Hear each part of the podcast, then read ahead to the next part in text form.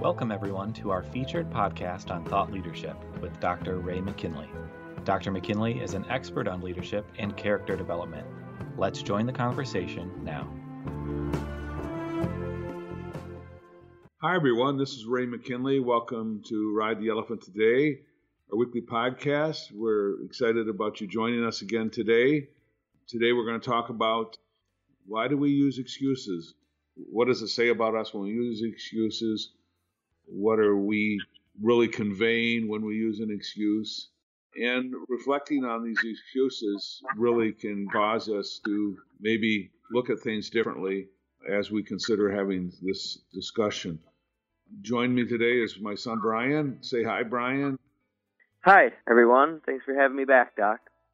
All right. Brian, you know, this topic of excuses is kind of an interesting one. You say, well, why do we have a topic dedicated to excuses? And I think it's relevant because it says a lot about who we are, how we consider things, and what level of personal responsibility we want to take in our life really is revealed in the amount of excuses that we use.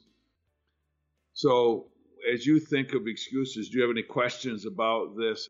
You kind of alluded to me earlier why this topic. So, maybe you can ask the first question that we can proceed with and begin this discussion.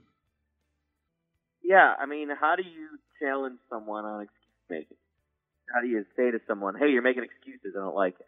I mean, that can go nowhere but awkward, negative, argumentative. You're just going to get more excuses for why the excuses are being made. Sure. That's a great point. And I think what is our role in that when we observe the excuses others make? And, you know, my answer to that is make an observation. They made an excuse. Okay, understand what that means to you and what it means about them.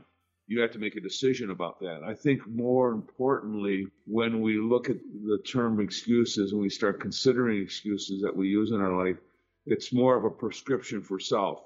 And I think it's really a question of asking ourselves, why do we use excuses?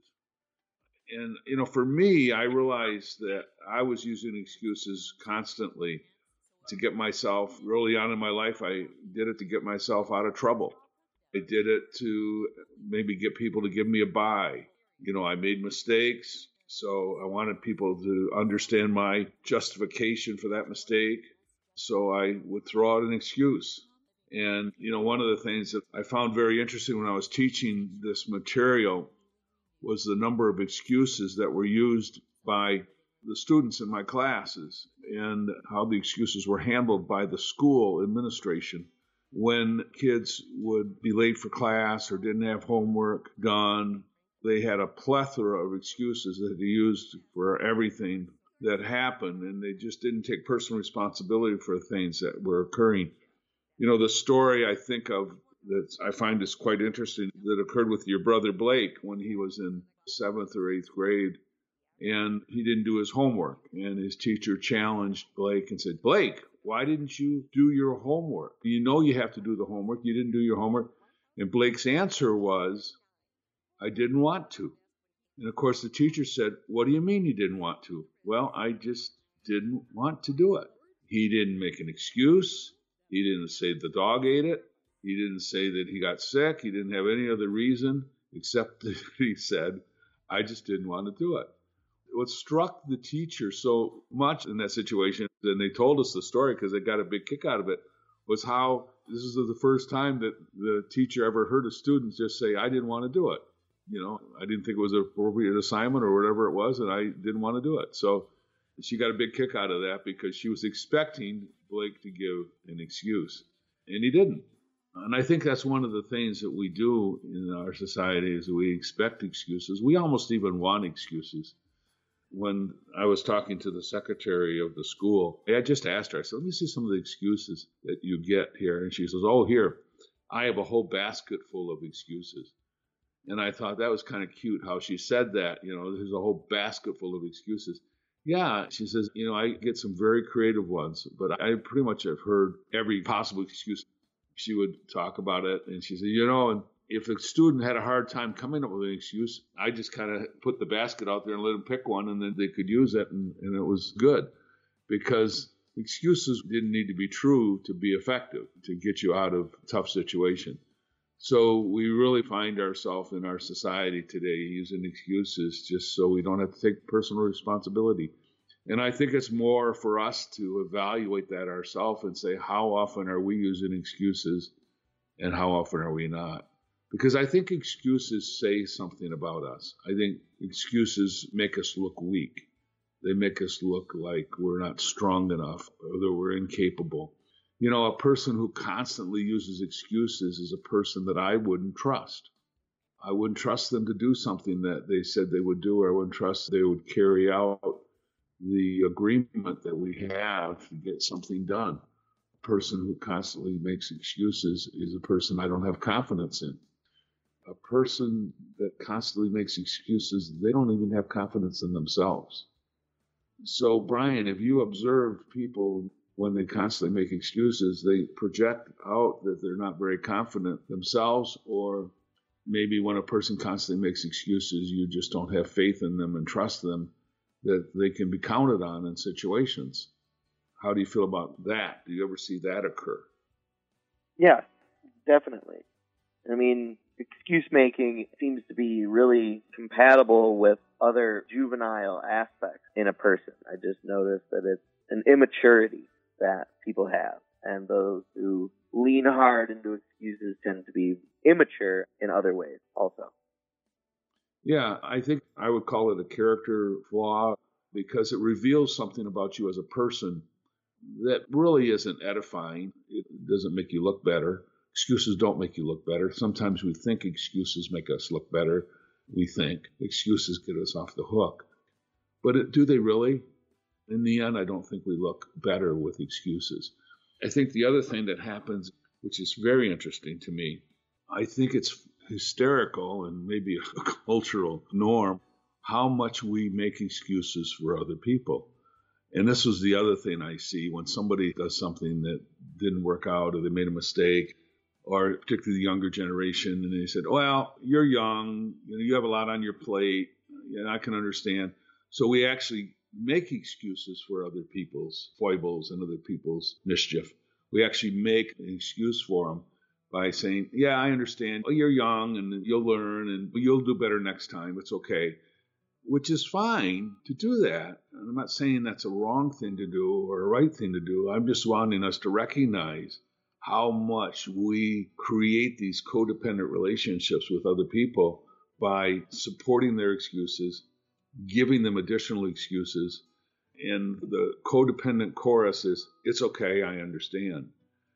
Codependent friends echo the explaining, defending, and justifying that goes on in an individual for not taking personal responsibility for the situation. So it's not just the excuses we use, we really find ourselves surrounded by people who make excuses for us and let us off the hook constantly. And I'm not so sure that really builds us up. I'm not so sure that really builds our self esteem. The level of respect we have for ourselves is my definition of self esteem. And I don't think it builds the esteem we have for others when we find ourselves bantering back and forth with excuses and letting people off the hook instead of really holding people accountable.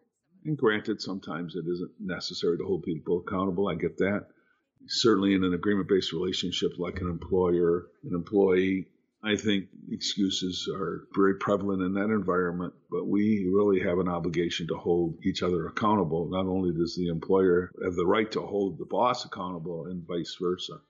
And I think that's very important that we do that.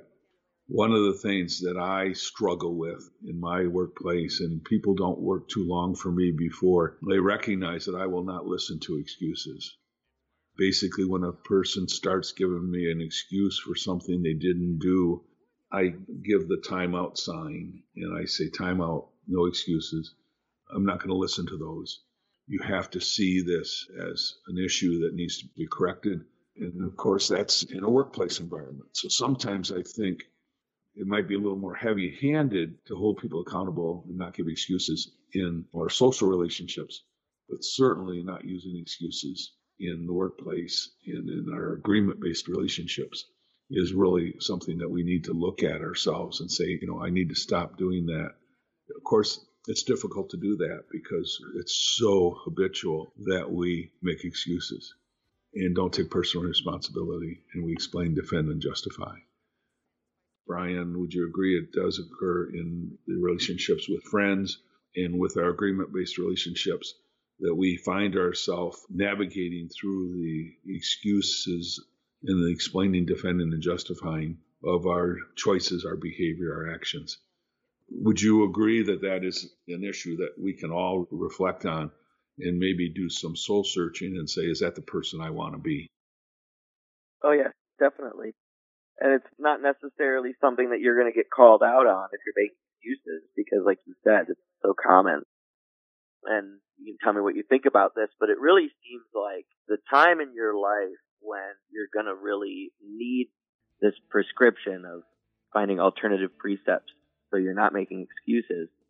The pressure doesn't really come to do that unless you are the captain of some cause or have some laser focus on something and you realize that there is no room for excuses. This is something that I am laser focused on and committed to doing no matter what.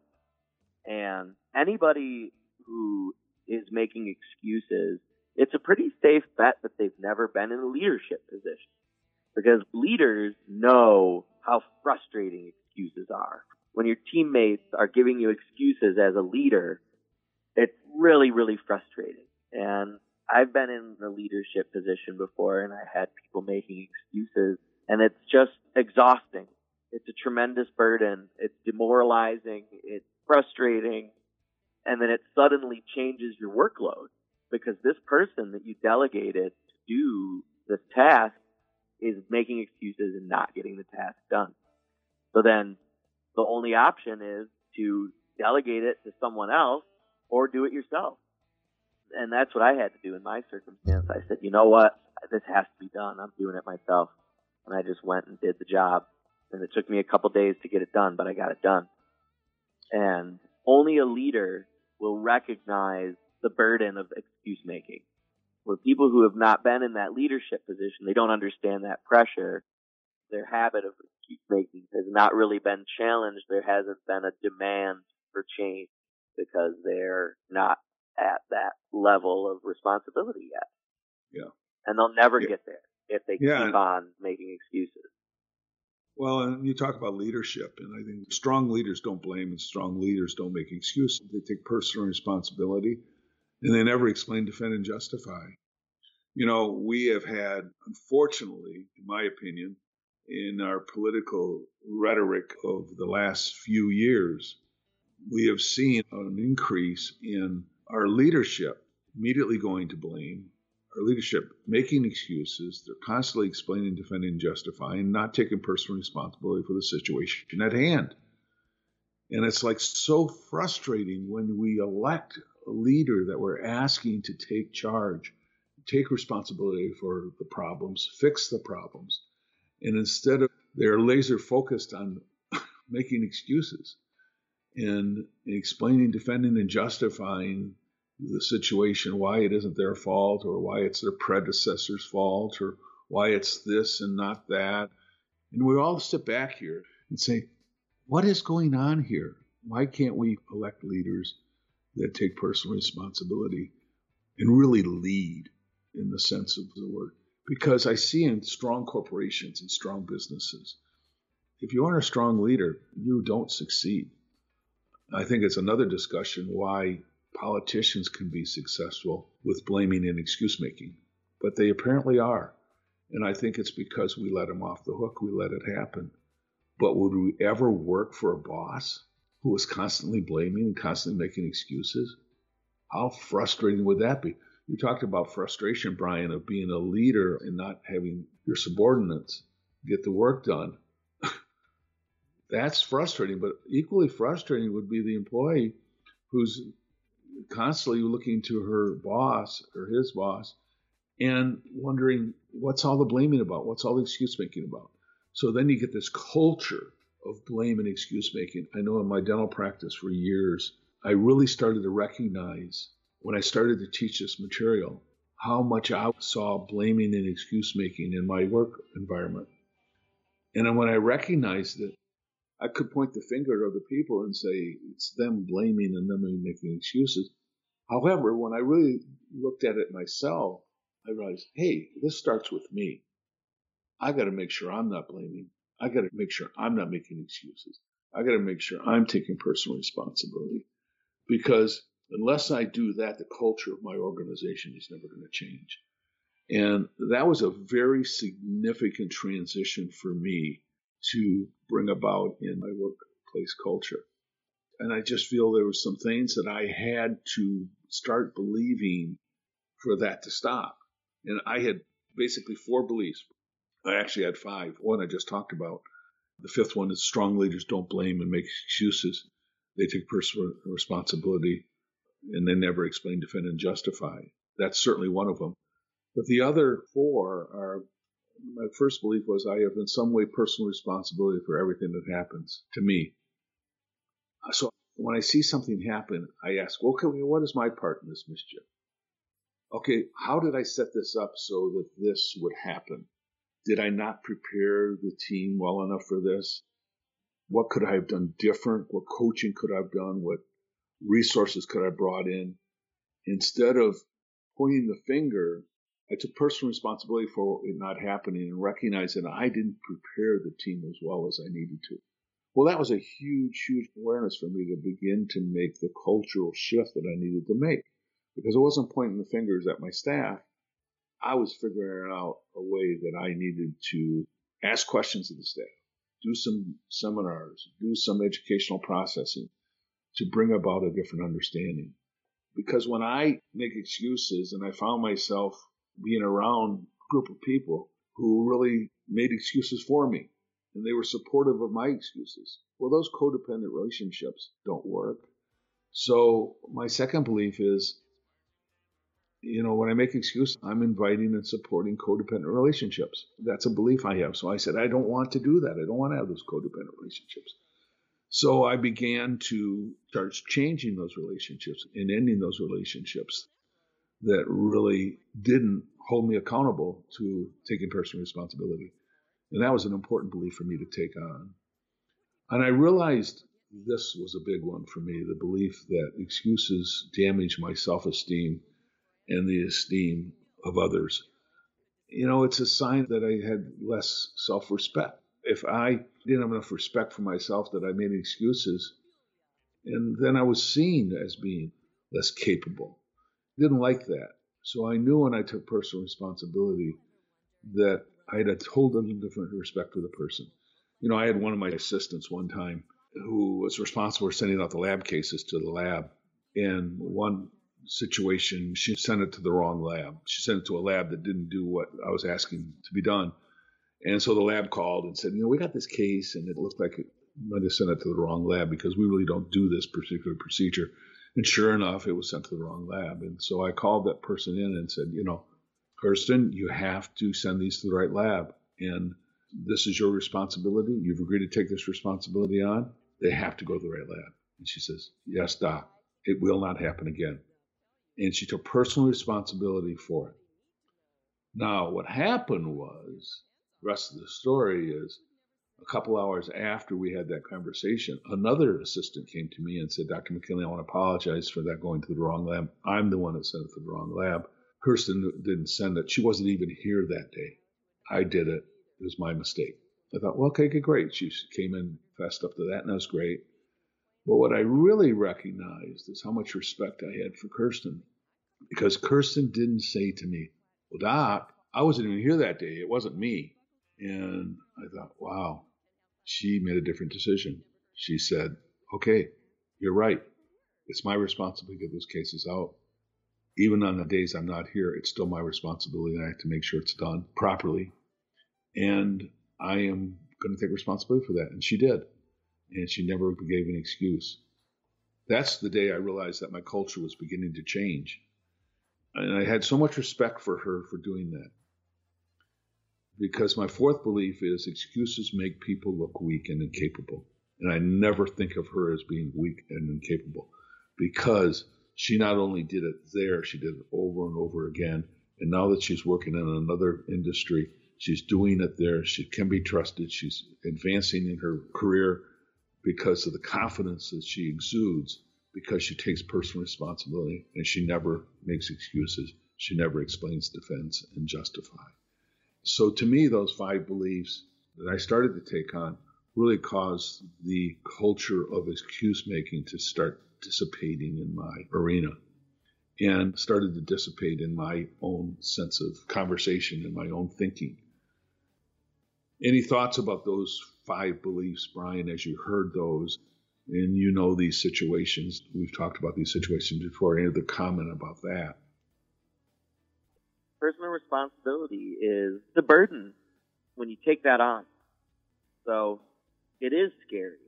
And I think that people make excuses because they have a belief that, oh, I'm going to look bad. I don't want to look bad. And they have a different belief that is not confident and not ready to shoulder that burden of being a person with personal responsibility. So it is understandable that they would want to avoid that fear would drive them to make excuses or to blame. But it takes a lot of maturity to recognize that you can do better. And even if you mess up, you can just say, well, I messed up and it won't happen again without making an excuse. And that's just a hard thing to do. Well, it is a hard thing to do, Brian, and it was very hard for me to do, and that's why I know it's a hard thing to do. It's a hard thing to teach, to get other people to consider it, because it's so prevalent and so much a habit to respond in that way. Well, and, um, it's funny. Usually, the reward for personal responsibility is more responsibility, and that can be very, very frustrating when you find yourself in an environment where you're the one people count on, you find yourself doing more of the workload all the time. And you're thinking, how come no one else is sharing the workload? And the answer is because you're the one who takes personal responsibility and doesn't make excuses and actually gets it done. And that is a whole other conversation right there. Why do we have a culture where instead of really challenging the excuse makers, we just put more on. It's like, I really appreciate the personal responsibility that you take and the way that you do your job. Here's more to do. You hear stories of this all the time. I've been on crews before where it's a 20 person crew, but it's really three or four people who are getting the job done at the end of the day. And that is fulfilling, but it can also be very anxiety inducing. It can be very painful. It can be very exhausting. And you can get really angsty towards the other 20 people on the crew who are just kind of along for the ride. Yeah, I think that's true. And when I think of asking that question and throwing out that scenario, I can think of something that happened this weekend. It happened to do with your crew. I was skiing with your two boys this weekend, and we went down on Friday afternoon to get our boots and skis on. And of course, this has been the most painful experience of skiing for me is putting on their boots, getting their gloves on, putting their hats on, getting their helmets on, making sure they're not too tight, all the things that you do. It took much longer to get them ready than it took me to get ready. I would go down and get ready in four or five minutes and I'd be out skiing. Now this has turned into a 20 or 25 minute project what was interesting this weekend, I down there, and your older boy, who was eight years old, was putting on his ski boots, getting kind of frustrated, kind of, oh, oh. and he took it off and fixed his socks and fixed his long underwear that was wadded up at the ankle and pulled it back on, got his boot back on, and strapped it on and buckled it in. And then he got the other boot on and he had to do the same thing there. He's struggling with that. And he, he's not complaining he's just kind of talking to himself about getting through this process of getting ready to go. Got his hat on, helmet on, gloves on, and normally I'm tucking his gloves in under his coat and stuff like that. No, no, he's got his gloves on, and picked up his skis, and off he went out on the hill. And I thought, wow, that's different. Well, I watched his seven-year-old brother do the same thing. I never did a thing. They totally put on their stuff, got it totally ready, everything gone, done. And I affirmed both of them. And this is one of the things that addresses your question. What do you do when you see this kind of behavior? You know, I affirmed them. I said, boys, you showed so much resourcefulness and patience and tolerance. I know it was getting frustrating for you to get your boots on, but you figured out a way to do it and you did it yourself. How does that make you feel that you're able to just totally do it? Now you can come in when you want to, take your stuff off, put it back on. Look at the freedom it gives you to do the things you want to do during the day. And they looked at me and they had a big smile on their face because they recognized that they had transitioned from a place of complaining, having an excuse for this, or an excuse for that, mad at this or mad at that, to a place where they really had it figured out and they were able to do it. That little small success is not a minimal thing. It's a very significant success for those two boys to have that experience.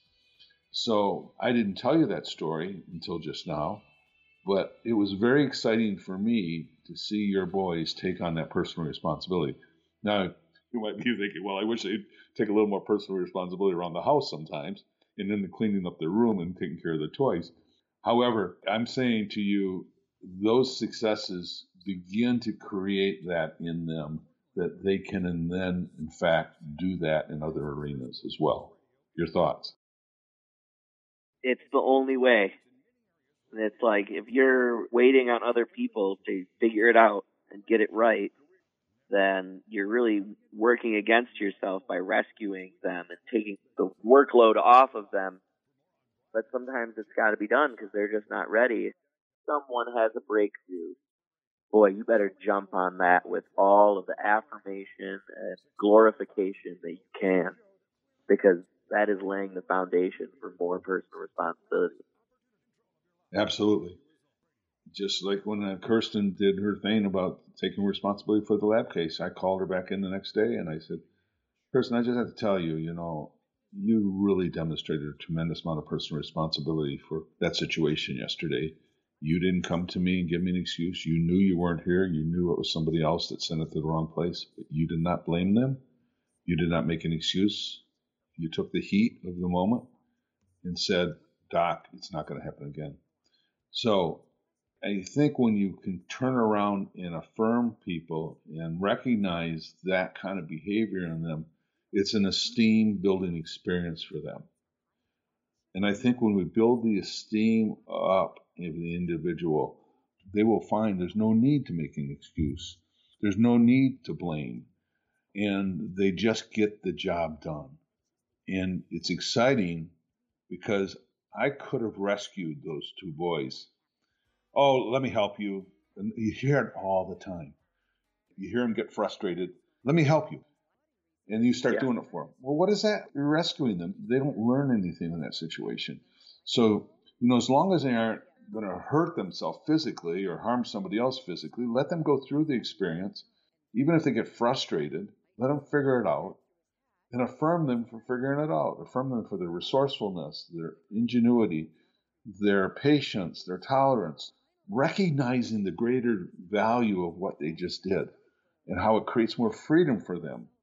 So they aren't dependent on me or somebody else the next time they want to take their stuff off and put it back on. So, I mean, it's huge. I just think we can do a lot to help others transition from a place of excuse making to a place of taking personal responsibility. There's four ways that I did. This is what I did. And I'm just throwing it out there as a suggestion. Each of you can consider it. I started to recognize that every time I said the word but in my conversations, he said, you know, I was going to do this, but and then this came up and I had to do that. So whenever I started using the word but in the middle of my sentences, I recognized that what was following the word but was an excuse. So I talked about my intention before the but. I intended to do this, but then this came up and I had to do that. So now the explaining, defending, and justifying after the but was an excuse. So I started to recognize that every time I say the word but, I thought, hmm, I got to think about that. Am I making an excuse right now? Am I not taking personal responsibility? And nine times out of ten, when I used the word but, I was not taking personal responsibility. And it was huge, wake up call for me. So this is a prescription for self. But started to fall off my lips. I immediately started to think about that. No, I didn't go to other people and say, use the word but, and after you said the word but, you gave an excuse, then na na na na na.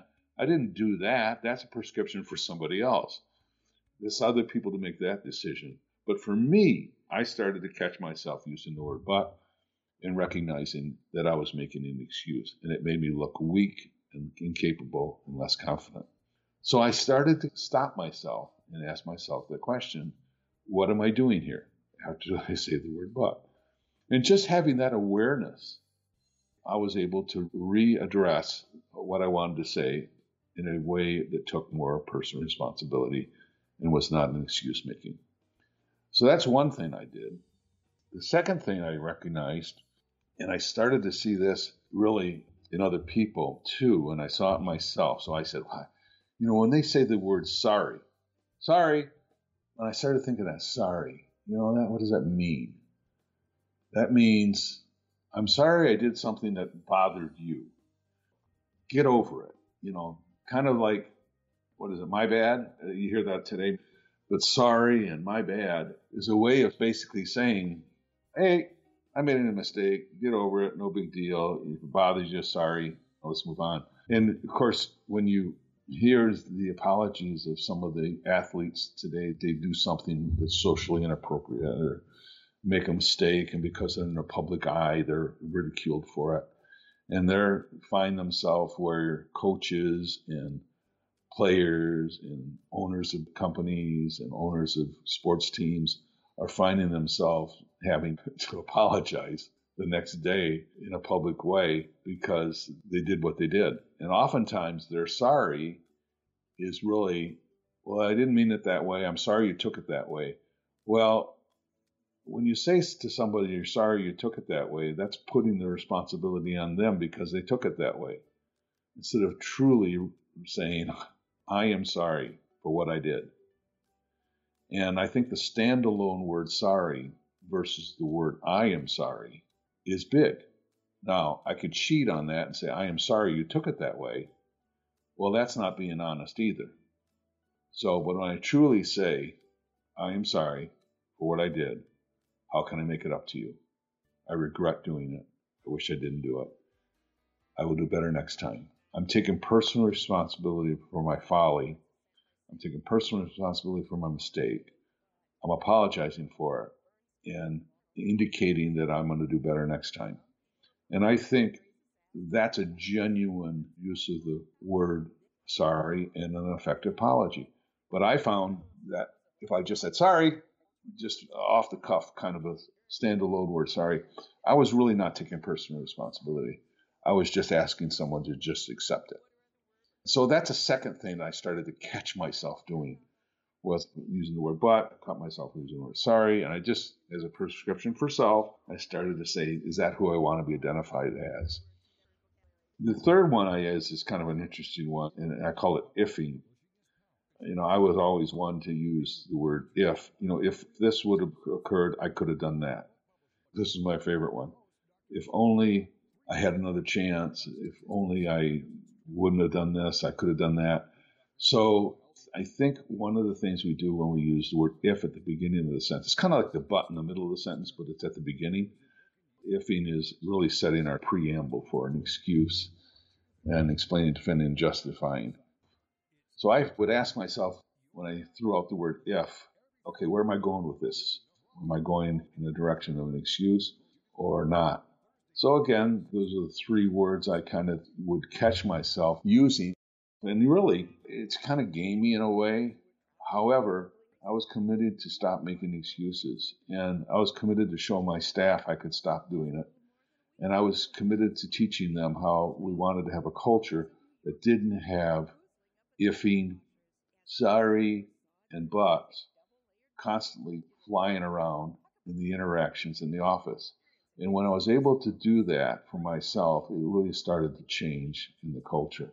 So, fuel for thought it worked for me. In the fourth one that I started to catch on was the prefaces that we use, which are the two or three or four words that we start a sentence with that oftentimes sets up an excuse. And those are, I would like to, I hope to, I'll try. Who was the Star Wars figure that said, there's no try? Brian, you know that one. You're a, kind of a movie buff. Who is that? That's Yoda. Yoda. What did Yoda say? In The Empire Strikes Back, when Luke is training with Yoda on Dagobah, he's kind of making an excuse for why he can't lift his X-wing out of the swamp. And he sits down next to Yoda, exasperated, and says, "I can't do it. It's too big." And Yoda's like, "Well, I'll do it again." And he says, "I'll try." And Yoda says, "Do or do not. There is no try." Perfect. Absolutely perfect. And that is a great example of that. And maybe that's when I first started to do that, the I'll try thing, when I heard that on that movie. But it's a great example of that. Another preface that I found was I should. I, I should, if only, I don't know if, I suck at, I had to, it would be nice to, I might, I can't, I won't. And all these prefaces, I think, connote a excuse in the making. And I just found myself catching myself in saying those words and recognizing what I was really projecting about myself was an excuse mindset. And I didn't want to do that anymore.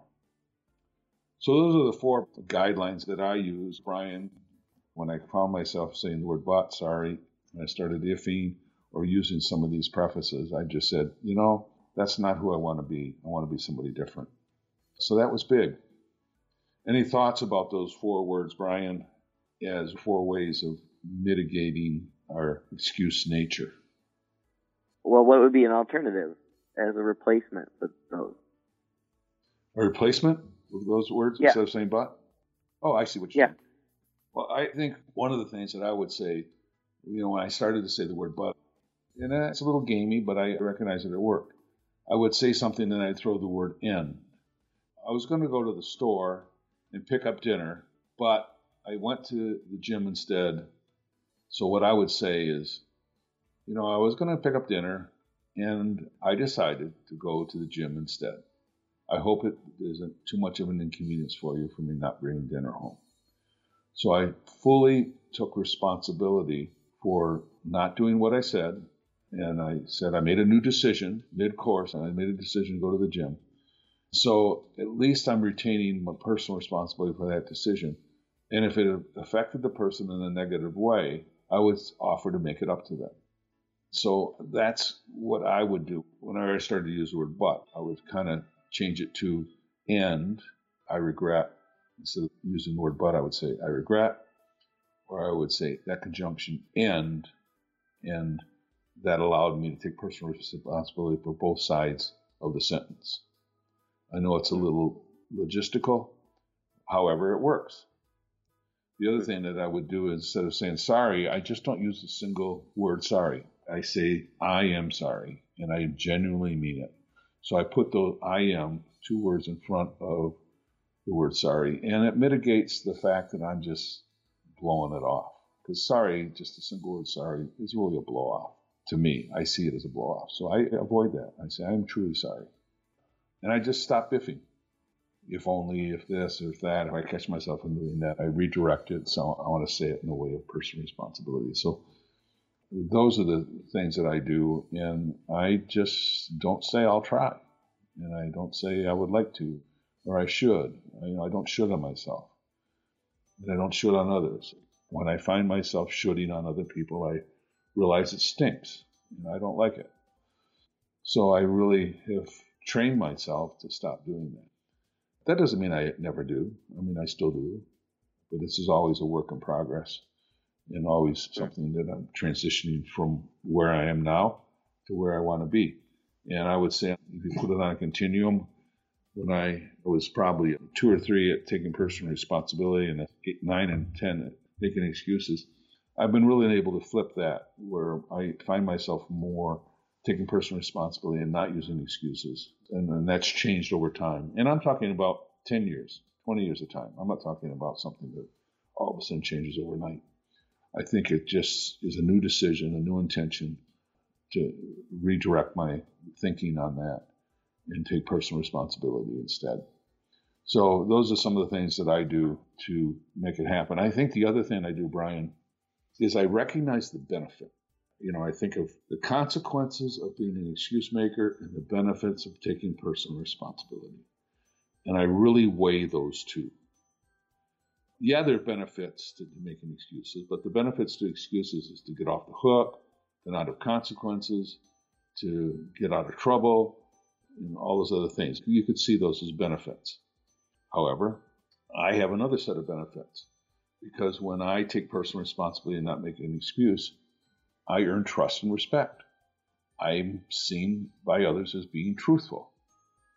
It elevates my own confidence in myself when I'm truthful and I take personal responsibility. Now I'm confident and I don't have to feel like I have to apologize to somebody else for a mistake or make an excuse, which is almost like an apology.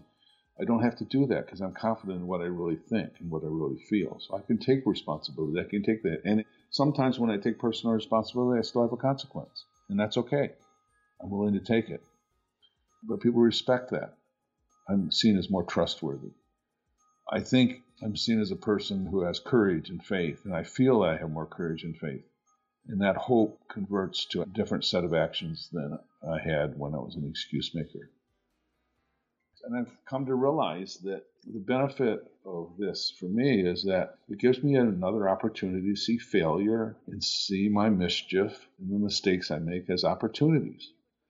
Opportunities to learn, opportunities to grow, opportunities to correct, opportunities to do better. So I see the benefit of taking personal responsibility as an opportunity because when I make an excuse, I am not advancing myself in any way.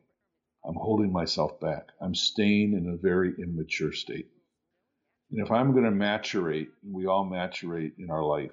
We just don't go from immaturity to maturity overnight. We don't go from being immature at 17 and mature at 18. It just does not happen. We still have immature behavior at 25, 45. I still have immature behavior. I had some immature behavior this weekend. So it's not that you're always mature, but there's a process of maturation.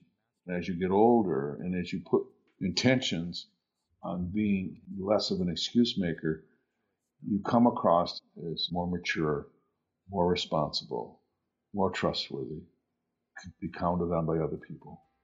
And I think that's important. I want to be counted on by other people.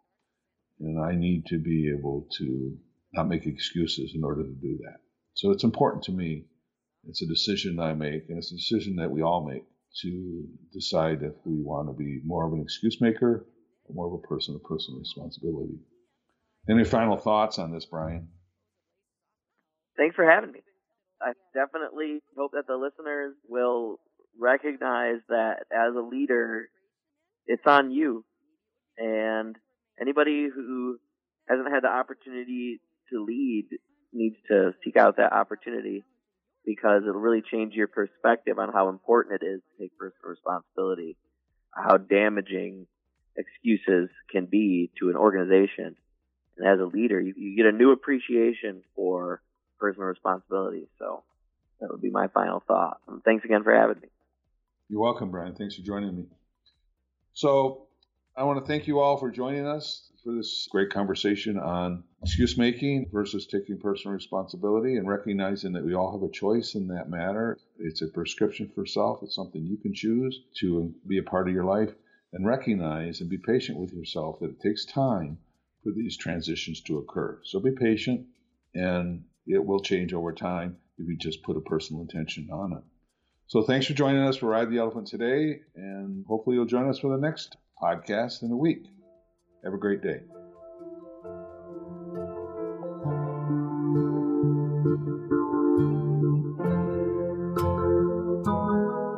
Dr. Ray McKinley is a speaker, author, and coach. In his new book, Ride the Elephant The Journey to True Success, Dr. McKinley addresses the crisis in personal leadership and what you can do about it. Thank you for joining us today. Your feedback is important to us, and we'd like to hear from you. Email your comments and questions to ray at raymckinley.com. Join us next week for another informative podcast with Dr. Ray McKinley. Have a great week.